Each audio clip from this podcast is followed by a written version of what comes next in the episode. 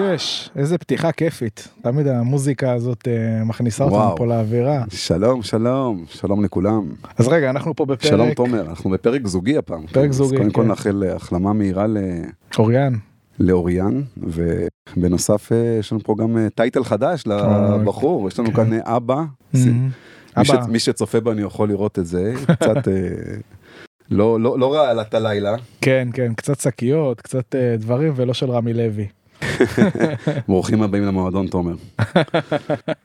כן, אז היינו קצת בהפסקה, עניינים, קצת תל השומר, וקצת אוריאן ככה בבית, וזהו, אנחנו ככה סוף סוף חוזרים. שההפסקה עשתה טוב, אתה יודע. וואלה. גם ככה יצא לי ככה, גם אתה יודע, קצת לדסקס עם כל מיני עורכי דין ש... הקשיבו ושאלו שאלות, אז ניסיתי גם ככה לעשות סיור מוחות, אולי ככה באמת נוכל אחר כך להתייחס, הערות בעין ובאי של עורכי דין שרצו ככה לדעת ולשאול, קודם כל זה מדהים, קודם כל העירנות, ושדיברנו על זה שאנשים מצוטטים דברים שאמרנו, שזה בכלל כאילו, זה... כנראה אנחנו עושים משהו נכון, וזה טוב שעורכי דין באמת מקשיבים, והכי חשוב שיפנימו בסוף. אני אגיד לך אפר, זה לקראת כל פגישה, או הרבה פעמים גם שאנשים פונים אליי, פתאום באים ואומרים לי, תשמע, אהבנו שדיברת על החלק הזה והזה, בפעם הבאה תדברו על זה ועל זה. מבחינתי, כל ידע חדש שנכנס לתחום הזה, במיוחד מהכיוון שלנו, יותר עסקי, שיווקי, זה משהו שהוא מבורך. זאת אומרת, היום... אנחנו חוזרים על זה פרק אחרי פרק, אבל זה תחומים שממש, עורכי דין לא, אפילו לא מתחילים להתעניין בהם. ולאט לאט אנחנו יוצרים פה, אפשר לומר גם קהל חדש, שכן מעניין אותו, שכן מבין שצריך לעשות שינויים, שכן מבין שצריך להכניס את הממד השיווקי והמיתוגי, ולדבר גם על דברים שהם לא רק עכשיו השתלמות, או הייתי אתמול במחוזי, ו... נכון. כן. בדיוק הייתי... זה היה בדיוק לפני שבוע וחצי הייתי באיזשהו, זימנו אותי לאיזה הדרכה, לאיזה משרד עורכי דין בתל אביב, משרד ותיק כזה, אז אתה יודע, כאילו זה היה יום מיון כזה, כי הם עשו איזשהו מיזוג, אז אתה יודע, אז אני הופעתי שם בחלק מהלוז, בפן השיווקי היה שם הרצאה על מיסוי, ועל הרצאה שהתעסקה בחוק לתקנון החדש, אתה יודע, והכל היה כבד כזה, כאילו אתה יודע, כולם דפים קלסרים, ואני, אתה יודע, כאילו, מרגיש על התקן הסטנדאפיסט, אתה יודע, לא על הזמר הרגיל, ואז אני כזה, כאילו, מגיע, אני עושה, חבר'ה, מה קורה, תתעוררו, כאילו, בואו, כאילו, כמה אתם יכולים לשמוע את, כאילו, שיש שם איזור הכנית כזה, ותיק שהסתכל, מאיפה הביאו אותו עכשיו, כאילו, על מה הולך לדבר, כאילו, על איזה נושא, כאילו. לא, זה מצחיק, כי כל ההרצאה, וואלה, גם בהרצאות שלנו משותפות, או שהיינו בלשכת עורכי הדין, תמיד מרגיש לי את מה שאתה אומר עכשיו, שאנחנו באים, ואנחנו על תקן המצחיקנים האלה, ש... נכון, אני יכול להגיד לך שלאט... באים ומקלקלים את האווירה האחורה. נכון, לאט לאט, כאילו, הרבה משרדי עורכי דין מבינים שאם פעם פיתוח עסקי, פרסום, היה איזשהו... משהו, אתה יודע, שצריך לדון עליו, או לבדוק, או לשאול, זה, יש הרבה משרדים, אני שומע, יש מגמה של עלייה, שמבינים שזה חייב להיות חלק מהמהות של המשרד. כי יש משרד עורך דין מאוד, בלי להזכיר שמות, משרד שמתעסק ברשנות רפואית, שהרבה לא יודעים את זה, אבל זה בעצם שני חבר'ה, שבעצם הגברת, התפקיד שלה זה להיות בבתי משפט. והשותף שלה עושה רק פיתוח עסקי, וזה כן. משרד שהוא מצליח מאוד, וזה 50% כאילו ברמה הכי גבוהה, וגם אתה רואה את זה. כן. וזה מדהים, כאילו, מי פעם עורך דין רוצה לפתוח משרד, בכלל חושב על זה שהשותף שלו צריך להיות איש שיווק, או מנהל, אז אתה מבין שלאט לאט, כאילו, מה לעשות, דברים השתנו, כאילו, דברים השתנו, הטכנולוגיה השתנתה, ובאמת אנחנו עסקנו בהרבה נושאים, כאילו, דיברנו על רשתות חברתיות, כל הזמן יש גם, אנחנו שומעים, יש טלטלה ומהפכות באופן כללי ברמה הטכנולוגית והדיגיטלית, ואנחנו רוצים באמת לדבר אליכם עורכי הדין, איך, כמה זה משפיע אליכם, איך אפשר לנצל את זה, ואיך אפשר בסוף לייצר תיקים והצלחות, ואיך אפשר להבין שהיום העולם, המדיה והפיתוח יכול לתת לכם ממקום שאתם נמצאים, להפוך אתכם למשרד שיכול להיות משרד שמייצר המון הצלחות והרבה תיקים, ולהגדיל את הרווחים, וזה בעצם המטרה שלנו, אנחנו כל פעם נתמקד על משהו אחר. כן. גם שאלו אותנו הרבה שאלות, וחשוב לנו להגיד פעם לעורכי דין, קשה לגעת בהכל תחת אותו טייטל, זאת אומרת, נכון שפייסבוק, יש עורכי דין שזה פחות נכון להם, אבל צריכים לרדת לרזולוציה, אנחנו נשתדל גם לגעת בהכל, אנחנו נעסוק גם בהרבה פרקים שידברו ככה, נגיד יהיה פרק שעסוק רק ברשלנות רפואית, או פרק שעסוק בפלילי. לכן כשפונה לעורך דין שמתעסק בתחום הפלילי, אני מבין שהוא פונה דווקא על משהו שכואב לו בבטן, כן. אבל למתחרה שלו, לא למתחרה שלו, למי שמתעסק בחדלות פירעון, זה כן נכון, ולכן אני גם רואה את הניואנסים שלא תמיד... וצריכים לעשות גם את ההבדל הזה. אז רגע, אנחנו רוצים הפעם, הפרק הזה, אנחנו רוצים לדבר על הנושא שהוא בעצם בידול. כן, כן, זה בידול, ערכים, נכון. הרבה שאלות הגיעו אליי גם באמת לגבי העניין הזה, מגיע אליי שאלות מעורכות דין של משפחה, כי היום, אתה יודע, כבר הרבה מאוד נשים עברו גם גירושים בעצמן, פעם זה היה הבידול, אני עברתי בעצמי, היום זה כבר, יש לך המון כאלה, דיברו איתי גם במקרקעין, שזה שלדעתי השאלות המרכזיות של עורכי דין, ואולי זה גם בצדק, כאילו אתה יודע, אני יכול להגיד לך שעבדנו במשרדי פרסום עוד לפני שנגענו בעולמות עורכי הדין, אז כשאתה מגיע לעסק של השכרת רכבים, או לחברה שמפתחת, לא יודע מה, כיסאות תאורה, או כל דבר אחר, היכולת שלך לבוא ולייצר בידול, הוא הרבה יותר... זה הרבה יותר פשוט, לא יודע אם פשוט, אבל יש לך המון כלים וחומר. עכשיו, כשיש לך עכשיו 4 עורכי דין משפחה, ואתה צריך לייצר לכל אחד בידול אחר, אם כולם יהיו אותו בידול, אז זה לא באמת בידול. אז מאיך זה באמת זה? אז אנחנו נפשט את זה ונגיע לזה, אבל קשור לאותו עניין, ואנחנו גם דיברנו על זה בחלק מהתחום, זה גם קשור לבידול, שאנחנו כל פעם אומרים שבסוף העורך דין, על ריבוי המקצועות, שעורך דין מתמחה בכמה דברים, או שהוא רושם באתר, שהוא בכלל בכל מקום, שהוא עוסק אז בואו נתחיל רגע מההתחלה. אבל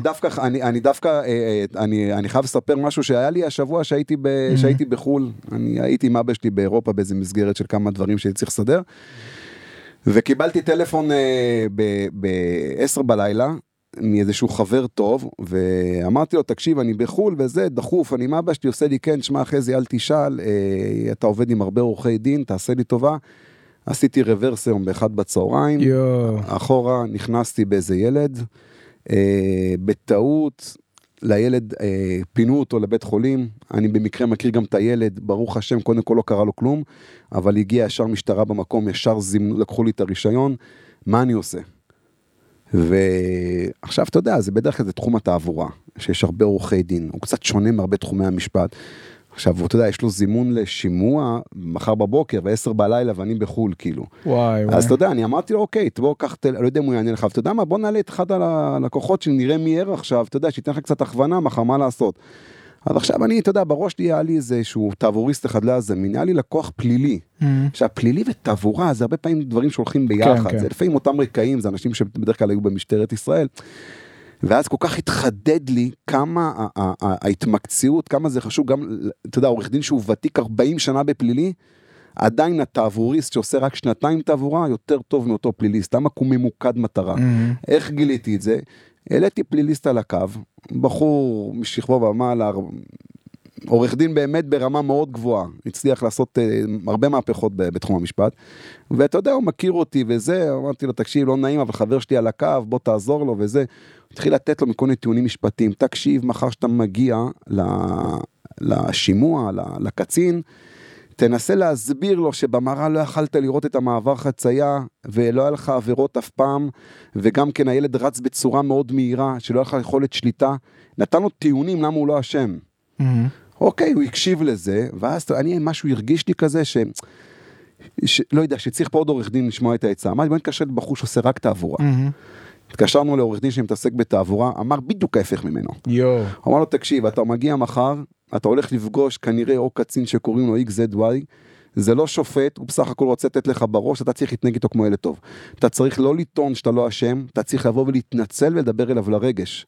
זה הדבר היחיד, אם תתחיל להגיד שאתה לא אשם, יש סיכוי שהוא יפסול לך את הרישיון ל-2 פלוס קנס ופלוס זימון לעוד איזה.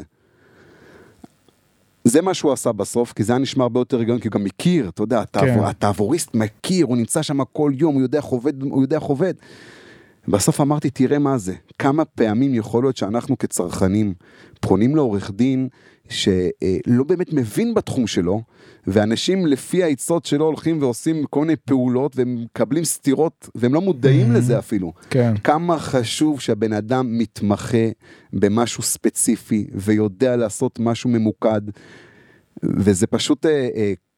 זה מדהים, אני אמרתי אחרי שזה קרה, אני חייב לדבר על זה גם בפרק הזה, וגם הוא סיפר לי אותו בן אדם שהוא בא אליו, דיבר איתו לרגשות, וזה החזיר לו את הראשון במקום, אומנם זימנו, אבל אתה מבין שבסוף הייעוד של התעבוריסט, יש לזה ערך הרבה הרבה יותר גדול, אז כאילו, אפרופו, אתה יודע, בידול ומיקוד.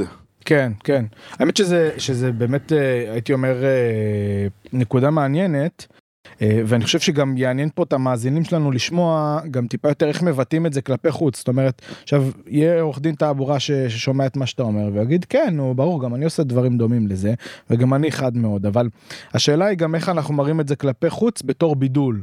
עכשיו אני יכול לספר לך באמת שלי הייתה לקוחה שעבדתי איתה גם בתחום התעבורה, ומצאנו לה נישה יותר ספציפית לנהגים מקצועיים.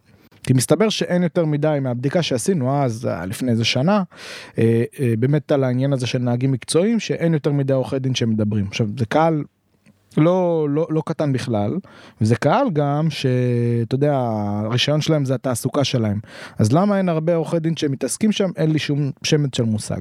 בקיצור, התחלנו, עשינו איזה תהליך מסוים, ובסופו היא באמת הגיעה... אתה מדבר על מרבד, על מכון רפואי לבטיחות בדרכים? בעצם... לא, אני מדבר על... כי יש הרבה נהגים מקצועיים שפוסלים להם את הרישיון, בגלל סיבות בריאותיות. לא, אני מדבר על, אתה יודע, על כל דבר, על כל דבר. סתם, זה יכול להיות עכשיו נקודות, אני יודע מה, כאילו, הכי קלאסי שיש. לא, כי ההגדרה נהגים מקצועיים, כאילו, מה הוא שונה מה בעצם הבידול שיש, כאילו, למישהו שמייצג נהגים מקצועיים, כאילו, מה?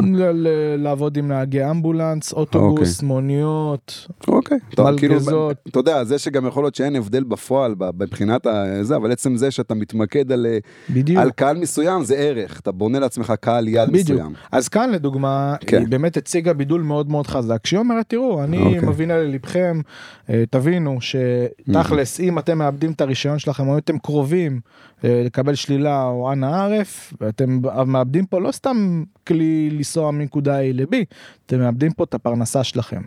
ובאמת בסדרה מסוימת של סרטונים, שגם אגב היא הגיעה עכשיו לטיק-טוק, היא באמת מצליחה לגבש קהל יעד טוב, איכותי, כזה שגם מוכן לשלם כסף.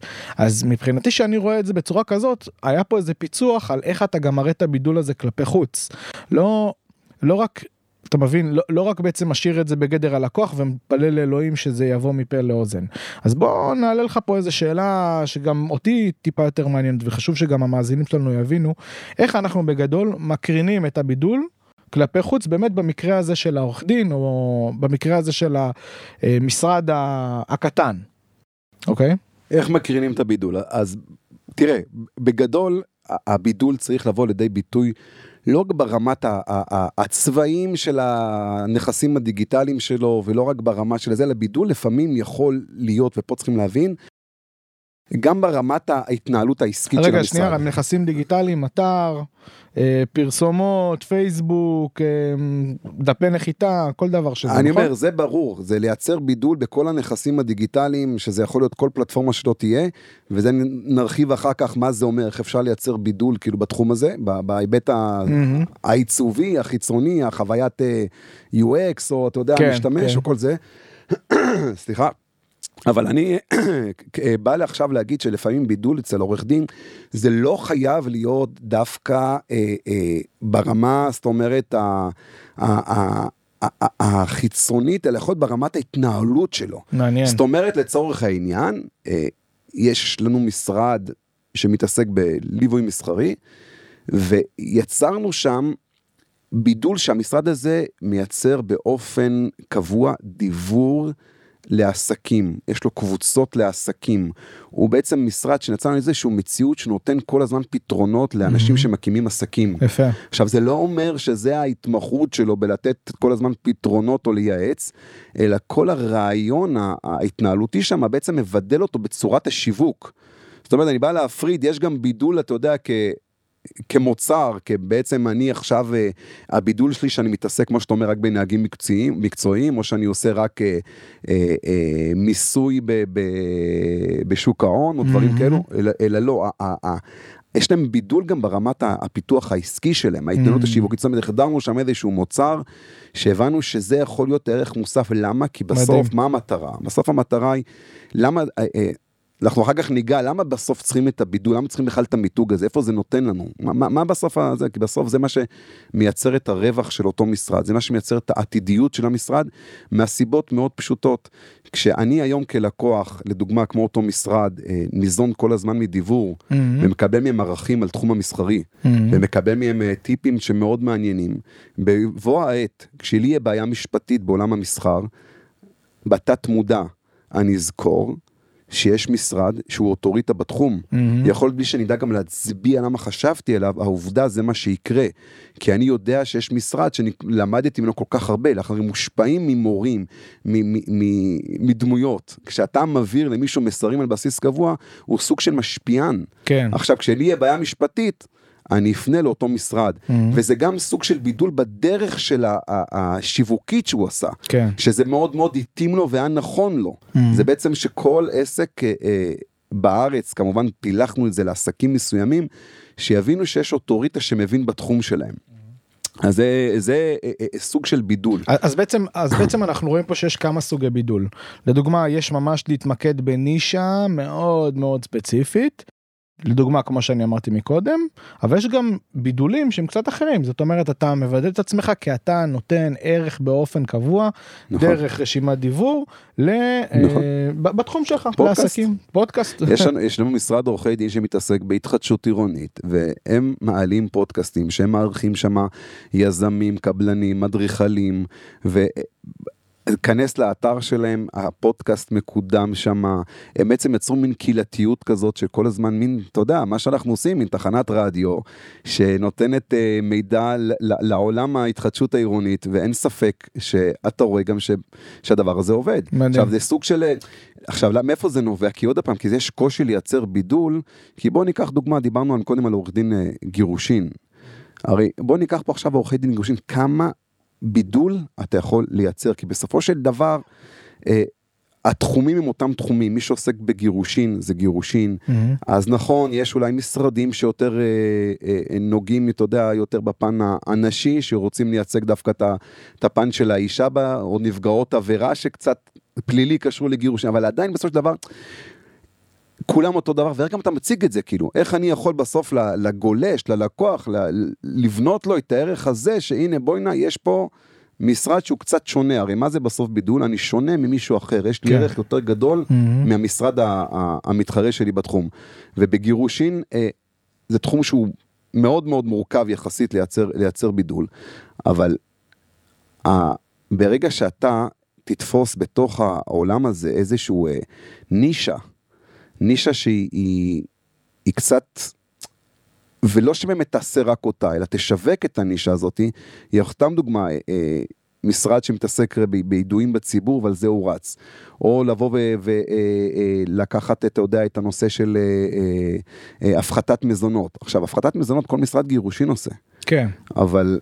יש משרד עורך דין גירושין שיצרנו לה איזשהו מנגנון של כמו סימולטור כזה, שבן אדם יכול בעצם גם לבוא ולראות, לבחון את העתיד שלו בגירושין, ולהבין באמת כמה מזונות הוא כנראה יצטרך לשלם, למרות שזה לא משהו שאפשר לדייק את זה, אבל עדיין, בנינו איזשהו קהילה סביב, אתה יודע, העולם של הפחתת מזונות, שזה איזו מצוקה שרוב הלקוחות שפונים בסוף לגירושין, בסוף זה המטרה העיקרית הרי, של אותו גבר בעיקר, שרוצה לראות שעכשיו הוא לא הולך עכשיו לשלם כן. זה בתחום כן. של הגירושין. אז אני אגיד את זה גם באופן נוסף, באמת אם אנחנו מדברים על עורכי דין לגירושים, אני אישית מכיר, יצא לי לעבוד עם משרד שעשה בכלל שיתוף פעולה לגבי בכלל איזה קהילה מסוימת. אז אני חושב שהיום במיוחד גם השיווק הוא גם משתנה, המדיה משתנה, כל הזמן אפשר לייצר בידול בצורה ייחודית. זאת אומרת, פעם היית יכול, לדוגמה, לשים את השלט הכי גדול ברחוב. פעם. היום יש לך אפשרות אפילו גם להיות בעלים של איזה קבוצה בפייסבוק, סתם לדוגמה, נזרוק שעל עורך דין, זה כבר קבוצה שממתקת אותך באיזה רמה מסוימת, יש לך מענה של עורכי דין אחרים לפניות שלך, אתה יכול לקחת כמובן את הפניות עצמן, בזמן שעורכי דין אחרים עונים על שאלות פה ושם, זה יכול להיות עזרה מסוימת, זה יכול להיות ערך מסוים.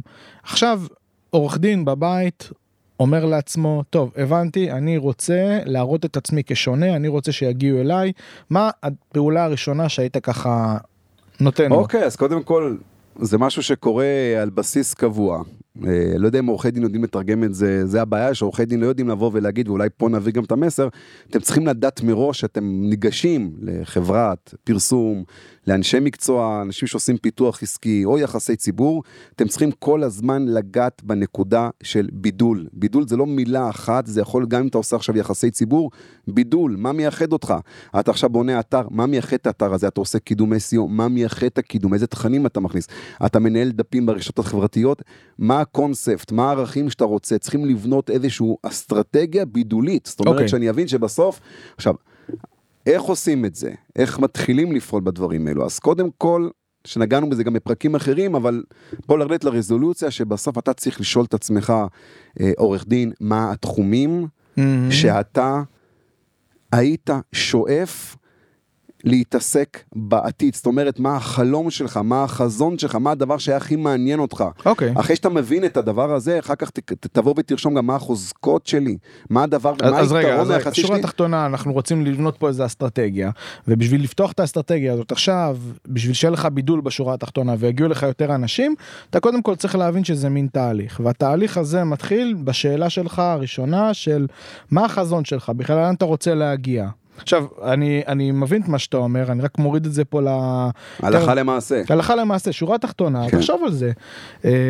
אתה עכשיו יושב בבית, אתה אומר, אני רוצה אינסוף תיקים. אתה מכיר את אלה שפונים אליך עורכי דין, אני רוצה עכשיו כמות בלתי מוגבלת, אני יש לי את הזמן. לא, חבר, בוא, יהיה לך כמה תיקים באופן מקביל, תיקים גדולים או עמוסים. זה הגדרה שעורך דין בא ואומר, אני רוצה הרבה תיקים, יש פה... יש פה ליווי פסיכולוגי התחלתי של כמה זמן כדי להבין, כן. לא ברמה לא טובה, ברמה הנכונה, כי כמות של מה... אז רגע, שורה תחתונה, תשאל את עצמך, עורך דין בבית, תשאל את עצמך, קודם כל לאן אתה רוצה להגיע, ואם אתה בכלל... היום יכול לעמוד בכמות מסוימת של לקוחות, או סכום מסוים של כסף, פר מקרים. למה? כי היום תקשיב, עורך דין, בסוף תודה, אנחנו, כולנו, אי אפשר לטעות בזה, אנחנו אנשים מסחרים, אף אחד לא עובד בחינם, בסוף אנחנו עושים דברים כדי להרוויח. כשעורך דין יוצא החוצה, הוא מגיע מאיזשהו רזומי עבר שהיה לו, הוא מגיע ממשרד שהוא התמחה שמה, ויש לו גם כל מיני סטיגמות, או דברים שהוא יודע, הנה, המשרד הזה הצליח, כי הוא עוסק בזה, החשיבה שלו, עסקית היא טובה, אנחנו מאמינים בחשיבה עסקית, אבל החשיבה שלו יותר רווחית. כן. זאת אומרת, הוא מסתכל על זה, כאילו, רגע, אני עכשיו רוצה לעשות תיקים של, רק של חדלות פירון, אבל לא של ייצוג, חייבים של ייצוג זוכים, או שאני רוצה עכשיו להתעסק בדיני עבודה, אבל לייצג מעסיקים, כי זה הכסף הטוב. אבל פה שאני שומע אותו, זה הכסף הטוב, זה בסדר גמור, בסוף... כן, פה הבנת אותי כבר. פה הבן אדם איבד אותי, אין ספק, המטרה היא להרוויח, אבל גם אם תתמקצע במשהו שיכול להיות שבחשיבה שלך, הכסף הטוב לא נמצא שם, אבל אם תעשה אותו נכון ונכון פלוס, כולל בידול, כולל ערכים, כנראה שתרוויח יותר מאותם עורכי דין שאתה חושב שמסכים משהו אחר. אז זאת אומרת, רגע, בוא, אנחנו אמרנו קודם כל חזון, אבל דבר שני, אתה אומר ממש להוריד את זה לקרקע, לעשות בדיקה ולראות, וזה, אגב, כל התוכנית, אני אף פעם לא המלצתי על זה, אבל אני אומר, כאן, תעזרו באנשי מקצוע, אנשים שמבינים איך לזהות את ההזדמנויות האלה, איך בגדול להבין את המפה, מבלי עכשיו לזרוק מילים לאוויר, בזה יש כסף, בזה אין כסף. חבר'ה, צריך לעשות בדיקה, מחקר שוק, צריך להיעזר פה באנשים שיודעים איך מזהים את הדברים האלה. לא כל אחד באמת מבין איפה יש הזדמנות ואיפה אין הזדמנות. אז בעצם מה שאתה אומר פה זה לבדוק אם יש את ההזדמנות הזאת בשטח, או שבכלל אותו עורך דין לא בכיוון. אבל אני אומר שפעם אותו עורך דין צריך, ואתה יודע, בסוף כל בן אדם, כל עורך דין בסוף הוא גם בן אדם, אוקיי? ובסופו של דבר, אתה יודע, יש לו לפעמים, ואתה יודע, זה סוג של עבודה מנטלית, לא יודע, אני לא אוהב את ההגדרות האלו, שלו, אבל בסוף כל עורך דין יש לו כנראה דברים ששמה הוא יכול להעצים אותם, ויש לו גם חולשות שיכול לגנוז אותם באיזה תהליך מסוים, ולהעצים את זה.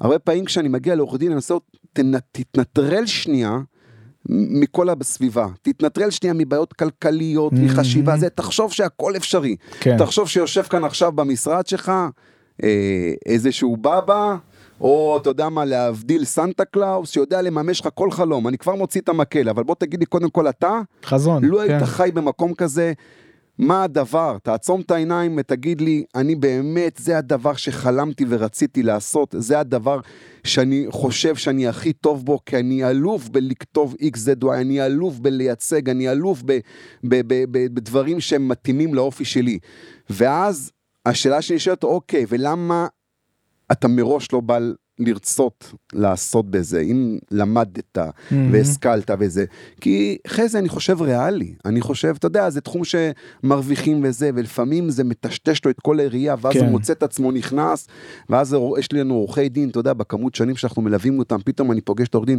לא היום אני מתעסק רק במקרקעין, אבל אז אתה יודע, אתה רואה פתאום שהעורכי דין, שאין להם חזון, אין להם יעד, אין להם ערכים, אין להם בידול, אתה רואה שהם הם כל הזמן במגמה שעכשיו זה טוב לעשות שינויים, זה בסדר, זה נכון, וזה דבר חשוב, אתה יודע, אנחנו צריכים כל פעם איפה שהם יכולים להתפרנס, ולא יותר מזה. נכון, נבדוק את האופציות. עכשיו, אם נרד עכשיו לרזולוציה בשורה התחתונה, אוקיי, אני עורך דין שמתעסק בנדלן, וואלה חזי, איזה בידול, כאילו. מה הבידול אני יכול לעשות? אין לי משהו מעניין, וואלה, סיימתי משפטים, חוזה מחר וזה, אני כן רוצה לייצא גם קבלנים, כן רוצה לעשות עסקאות קומבינציה, מעניין אותי, אבל בוא נהיה ריאליים, אני, אתה יודע, המשרד שלי כנראה ב-XZY, בלוד או בחולון, אני, אתה יודע. אז בקיצור שאנחנו גם מדברים על הדברים האלה, שאתם רוצים לייצר בידול, בואו תנסו לחשוב על התמונה הרחוקה. אגב, לי זה מזכיר, ממש כמו חיים של איזה בן אדם כזה, אתה יודע, זקן, הרבה פעמים כאילו מזכיר לי התפיסות במרכאות ריאליות האלה או הפסימיות שכאילו בן אדם זקן שכבר עבר כל כך הרבה טלטלות בחיים שלו ואם תיתן לו עכשיו להביא איזה מיזם כלשהו יגיד לך לא הסיכוי שזה יעבוד זה אין מצב הכל חבר'ה תעשו ריסטארט אתה יודע, אני אספר איזה סיפור כאן, אתמול שמעתי על, לא קשור לתחום עורכי הדין, זה תיאוריה של חיזוי עתיד, ואמרו שבגדול יש אפשרות קצת לחזות את העתיד, כי העולם חי במגמות שהן חוזרות, אפשר אבל כמו בכל דבר במדע, תמיד יש סטיית תקן, תמיד משהו יכול לקרות. קודם כל תומר, אתה מפתיע. אתה יודע, תינוק חדש, יש לך זמן להסתכל על החיזוי של העתיד. בייבי מוצרט ואני בייבי לא, נראה, נדע מה קרה, כנראה איזה בכי כזה, ואתה אומר, רבק, מה נגזר עליי? תן לי לישון עכשיו, ואז אמרת, אני חייב לראות מה יקרה בעתיד, אם זה כל החיים ככה. לא, זה האכלות ב-4 לפנות בוקר, שאתה מחפש איך להעביר את הזמן, לא להירדם לילד. קיצר, אני אומר, אומרים, במדע כמו במדע, תמיד יש סטיית תקן. גם בכל תחום. והסיכוי שיהיה סטיית תקן הוא סיכוי שקורה בכל דבר, אז גם אם אתה מאמין שאין סיכוי, וגם אם החבר'ה מהצד אומרים לך, אנחנו ניסינו ואנחנו לא הצלחנו, וגם אם יבוא לך מישהו מדור קודם, ויגיד לך לא, אין סיכוי, תמיד יכול להיות שאתה תהיה השונה. וכאן, שאתה רוצה להכניס בידול למשרד שלך, שיש לך את החזון, תתפרע. תחשוב הכי רחוק, עוד 5 שנים אתה יכול להיות במקום אחר לחלוטין מכל מה שאתה דמיינת, וכל מה שאמרו לך, אז אתה חייב לחשוב פה בגדול. עכשיו, ברגע שאתה חושב בגדול עם החזון שלך, ואתה גם במילים אחרות מוריד את זה רגע על הקרקע, איך אתה עושה את זה הלכה למעשה, אנחנו בשלב של הביצוע, של הבידול עצמו. עכשיו בוא נראה, לדוגמה, אולי אפילו ניתן איזה מקרה ספציפי, באמת גם לתחום המשפחה לדוגמה, יש עורכת דין מאוד מאוד מוכרת, אני מניח שכל המאזינים שלנו מכירים אותה, שיש לה בלוג,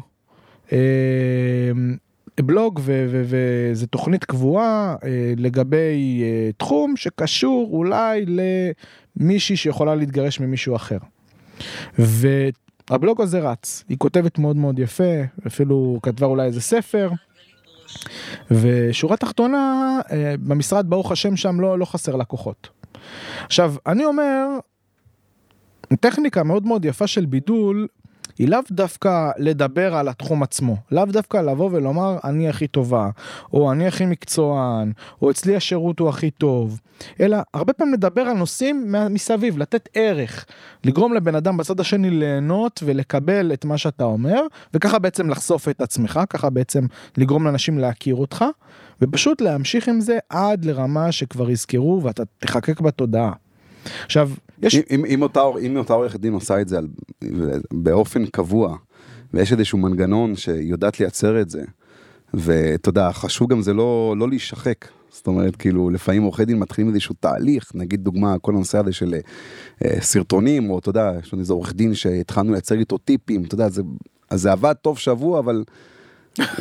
ברגע שזה לא משהו שהוא מוגדר ומסודר, ותמיד אנחנו אומרים לעורך דין, בוא תפתח את היומן, אתה צריך להבין שזה יותר חשוב מאותו דיון שיש לך בבתי משפט, כי הדבר הזה של הבידול והפיתוח העסקי, זה בעצם העתיד של המשרד שלך. נכון. ואם באמת עורך דין יודע להיות עקבי בנושא הזה, ויודע לעשות את זה, ולא לצפות שיהיה לו תוצאות ברמה השבועית, אלא הוא מבין שיש פה אסטרטגיה, ולא בונים את זה ביום אחד, ואיזשהו תהליך, אבל אם התהליך הוא בריא, אתה תראה שבסופו של דבר היה שווה. אגב, עכשיו יש הרבה מחקרים שמדברים, לא יודע אם כל איזה מחקרים, אבל שאומרים שאחד, דיברו על הקורונה ועל המשבר, כל המשבר הכלכלי העולמי שיש כל הזמן, רואים שעסקים שממותגים וממבודלים, מצליחים יותר להצליח בפרוץ המשבר.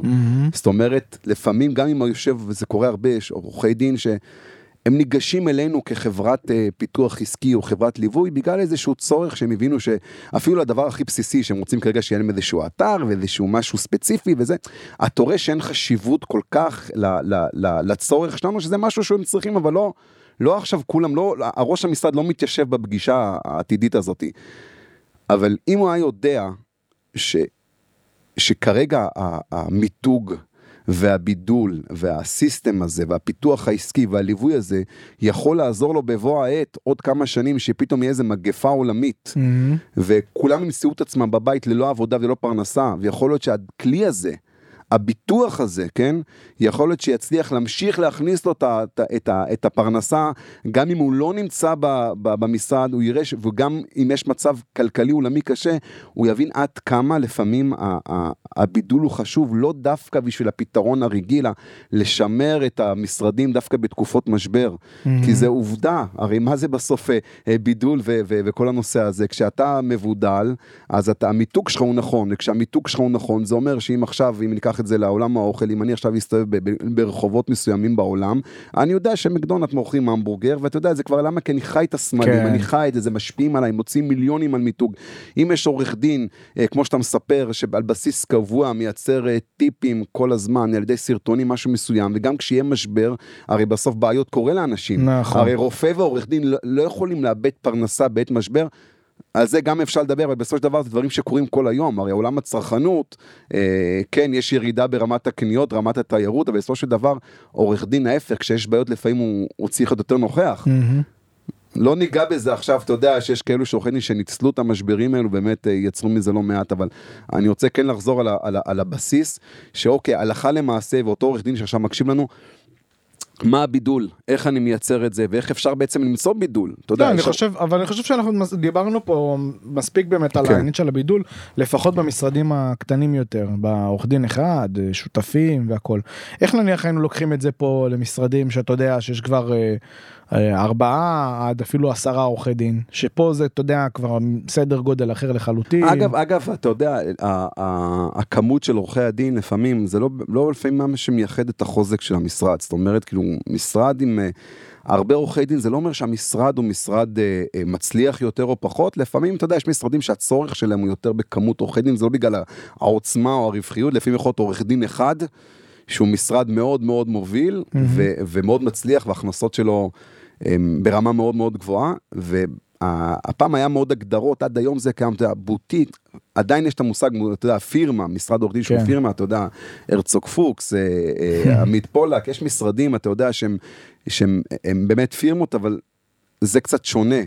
בסופו של דבר, אותו משרד צריך שיהיה לו קודם כל איזשהו חזון מבחינת... אז גם כאן אנחנו בעצם רוצים להתחיל תמיד מהמקום הזה של החזון. חד משמעית, חד משמעית. אתה יודע, אותו משרד, עכשיו פתאום עלה לי בראש, דיברנו על מקרים, אז יש לי משרד שמתעסק בנדלן. חבר'ה צעירים, אתה יודע, תוך כדי סיור מוחות, הבנו שבאזור שלהם, בלי להיכנס להרים, כי אני לא רוצה, אתה יודע, הבנו שבכלל יש שוק תופעה בעולם הנדלן, שהמתווכים, קצת שולטים על העולם של העסקאות אלא הזה, שזה בכלל גם איזשהו עניין אבסורד, כי בסופו של דבר, אתה יודע, המתווך לוקח 2% מעסקה, והעורך דין לוקח קצת פחות. כן. וזה עזוי, כמה, אתה יודע, הוזילו את עולם העריכת הדין, כי בסופו של דבר, תחשוב שאם אני עכשיו קונה דירה, ויש לי עורך דין ומתווך, ופתאום אחרי שקניתי, אני מגלה שיש איזשהו בעיה בנסח טאבו, אחרי שנכנסתי ולא התקנו אותי שהגג, או לא יודע מה, לא חסר בעיות, ואנחנו מכירים בעיות, למי אני פונה? למתווך? אני פונה לעורך דין. ברור. פונה, ומי סופג את כל הבאות? העורך דין. ומי מרוויח הכי פחות? העורך דין. זאת אומרת, כאילו, וזה כאב שאנחנו שומעים את זה הרבה, גם היה על זה, דברים שדנים על זה בעולמות. אגב, פה מקודם דיברנו פה... אני רק רוצה להשלים שאותו משרד, מה שאני באתי להגיד, היה שם עניין מאוד חזק על מתווכים, והבנו שהמתווכים שולטים על השוק. והבנו שזה מה שרוצים לעשות. אז אמרנו, אוקיי, יש פה מתווכים, יש פה זה הקהל יד. מה שקרה, יצרנו שם איזשהו מנגנון סיסטם שפונה למתווכים על בסיס קבוע. זאת אומרת, בעצם מערכת קשרים, מערכת של נטוורקינג באופן קבוע, יצרנו איזשהו כנס רק עם מתווכים של כל האזור. בעצם הצמנו שם את המשרד, גרמנו למתווכים שיעבירו את אותם עסקאות לאותו עורך דין. עכשיו, אין פה בידול באמת לאותו משרד, בעירייה השטחית, אבל כן יש פה בידול שיש שם תפיסה שהם הקהל יד, הם הקהל יד, זאת אומרת, כנס למתווכים, קבוצות של מתווכים, הכל סביב עולם התיווך, ובעצם ככה הם רוקמים את הקשרים אחד עם השני. לא, אבל זה כן בידול, פשוט, תקשיב, הם פונים לקהל. אנחנו מבינים את זה. כן. העורך דין אומר, אוקיי, זה בידול. עכשיו, אני שואל גם שאלה בסוף, אוקיי, אם אני אכנס מחר לאתר של אותו עורך דין, אני אבין שיש פה את הבידול, ופה מתחילה, פה מצריכים אנשי מקצוע, פה בעצם צריך אנשי מקצוע שידעו איך להוציא את הבידול הזה, איך בעצם, איך להוציא אותו החוץ, איך להפוך את זה לכך שבאמת אותו לקוח פוטנציאלי ירגיש את הבידול. הרי מה זה ירגיש את הבידול? זה לא שיגיד, וואו, כל האתר שלו בצבע האדום, או כל, אתה יודע, או שכל התמונות שלו, לא ברמה השטחית, אלא באמת בן אדם יזרום לו בעורקים, שהוא יגיד, וואו, המשרד הזה, כנראה הוא העורך דין שלי. כן. זאת אומרת, אם אני עכשיו לקוח שיש לי בעיה ברשלנות רפואית בלידה, ואני עכשיו נכנס לאיזשהו משרד. לא, אבל שנייה, אני רק רוצה לומר שדווקא, אתה אמרת פה משהו שהוא מדויק, אני חושב שגם הקהל בבית צריך להבין את זה. שאנחנו מדברים פה על בידול, אנחנו בסופו של דבר רוצים גם להבין מי הצד שבגדול צריך לשאוב את הבידול הזה, צריך להבין את הבידול הזה וגם בסופו של דבר שיפנה אליכם. המקרה שאתה ציינת עם החבר'ה האלה של הנדלן, מזכיר לי גם עורך דין נדלן שאני עבדתי איתו, שבאמת אנחנו הכוונו לו יותר למתווכים, ובאמת הייתה שם הצלחה מאוד מאוד גדולה. אז זה פיצוח יפה. אני חושב שאנשים בבית חייבים להבין שבסופו של דבר מי שאתם צריכים להכווין את אותם מסרים, את אותו הבידול, את אותו השוני בעצם, זה מי שבסופו של דבר יש לכם את האינטרס ממנו.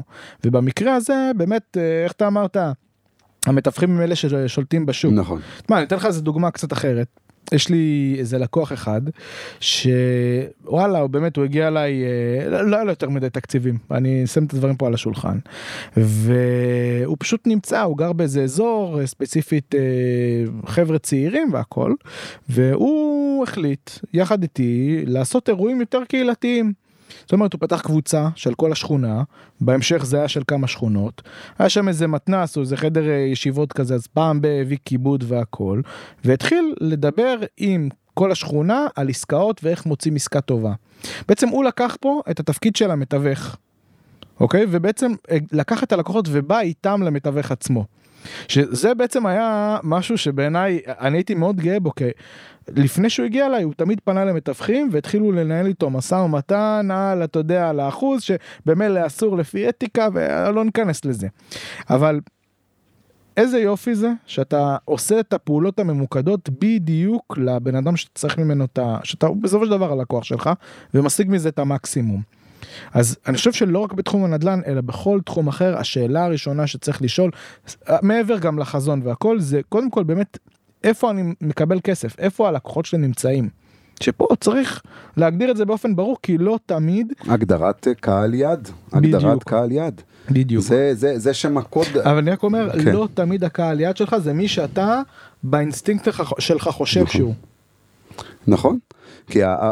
ופה אתה יודע, אנחנו חוזרים על זה לא מעט פעמים, כשעורך דין חושב עורך דין, כנראה שהתוצאות שלו ייראו כמו שהם ייראו, וכשעורך דין חושב עסקית, אז התוצאות יראו אחרת. כשהוא חושב עסקית, הוא צריך להבין שבדברים האלו יש מומחים, ויש אנשים שיודעים לייצר לו את המנגנון הזה שיהפוך אותו לאוטוריטה, ויש המון המון כלים, ואני לא מצפה גם, אתה יודע שעכשיו יבוא עורך דין, ויגיד, טוב, מאיפה אני מתחיל עכשיו? בידול רגע, אני ככה וזה.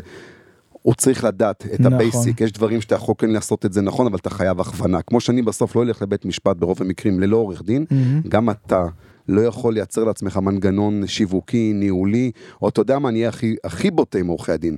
אתה לא יכול לבנות על הצלחה, ואתה לא יכול לייצר לעצמך מנגנון של תיקים, אם אין לך פיתוח עסקי, אם אתה לא עושה שיווק, אם אתה לא מבין, אם אתה לא מבין באיזה עולם אנחנו חיים, זה פשוט טירוף.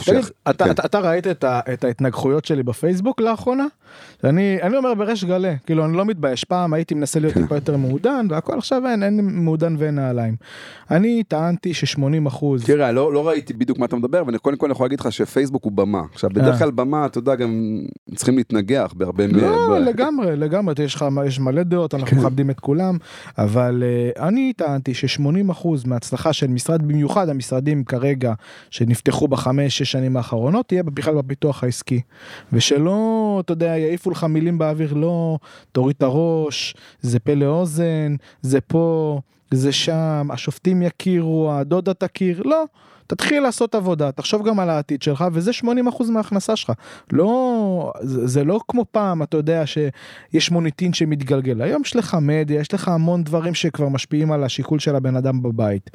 ואתה יודע, זה מרגיז כל כך הרבה אנשים. אני מתאר לעצמי כבר מה קרה כשאמרת את זה, ואני, סליחה שאני זה, אבל כאילו, הרי בפייסבוק בסוף אתה לא יכול לרשום שם מגילה שלמה, בסוף בפייסבוק אתה מעלה פוסט שהוא קצר, ופוסט שהוא מאוד מאוד כללי, וזה יכול לזעזע הרבה פעמים הרבה אנשים, אבל אל תשכח שבסופו של דבר, אתה יודע, אתה זורק את המילה פה לאוזן, זורק את הרשב, אתה יודע, כל עורך דין רואה את הדברים בצורה שונה, כי כל עורך דין חווה דברים אחרת, אתה יודע, אם אני עכשיו אכנס לאיזשהו חדר ישיבות, ואני אקח 20 עורכי דין, ואני אפצל אותם, אני אשים 10 עורכי דין מצד ימין, שמה שמייחד אותם זה עורכי דין, שעשו פעילות מיתוגית שיווקית בחייהם, ועשו את זה נכון, ואני אקח עוד 10 עורכי דין, שלא עשו שום דבר, או שהם עשו דברים לא נכונים, ואגב, המחנה המשותף בין כל אותם עורכי דין, שהם מתעסקים באותו תחום, הם באותו רמה, ואם אני אשמע את הצד שעשו את הפעילות הנכונה,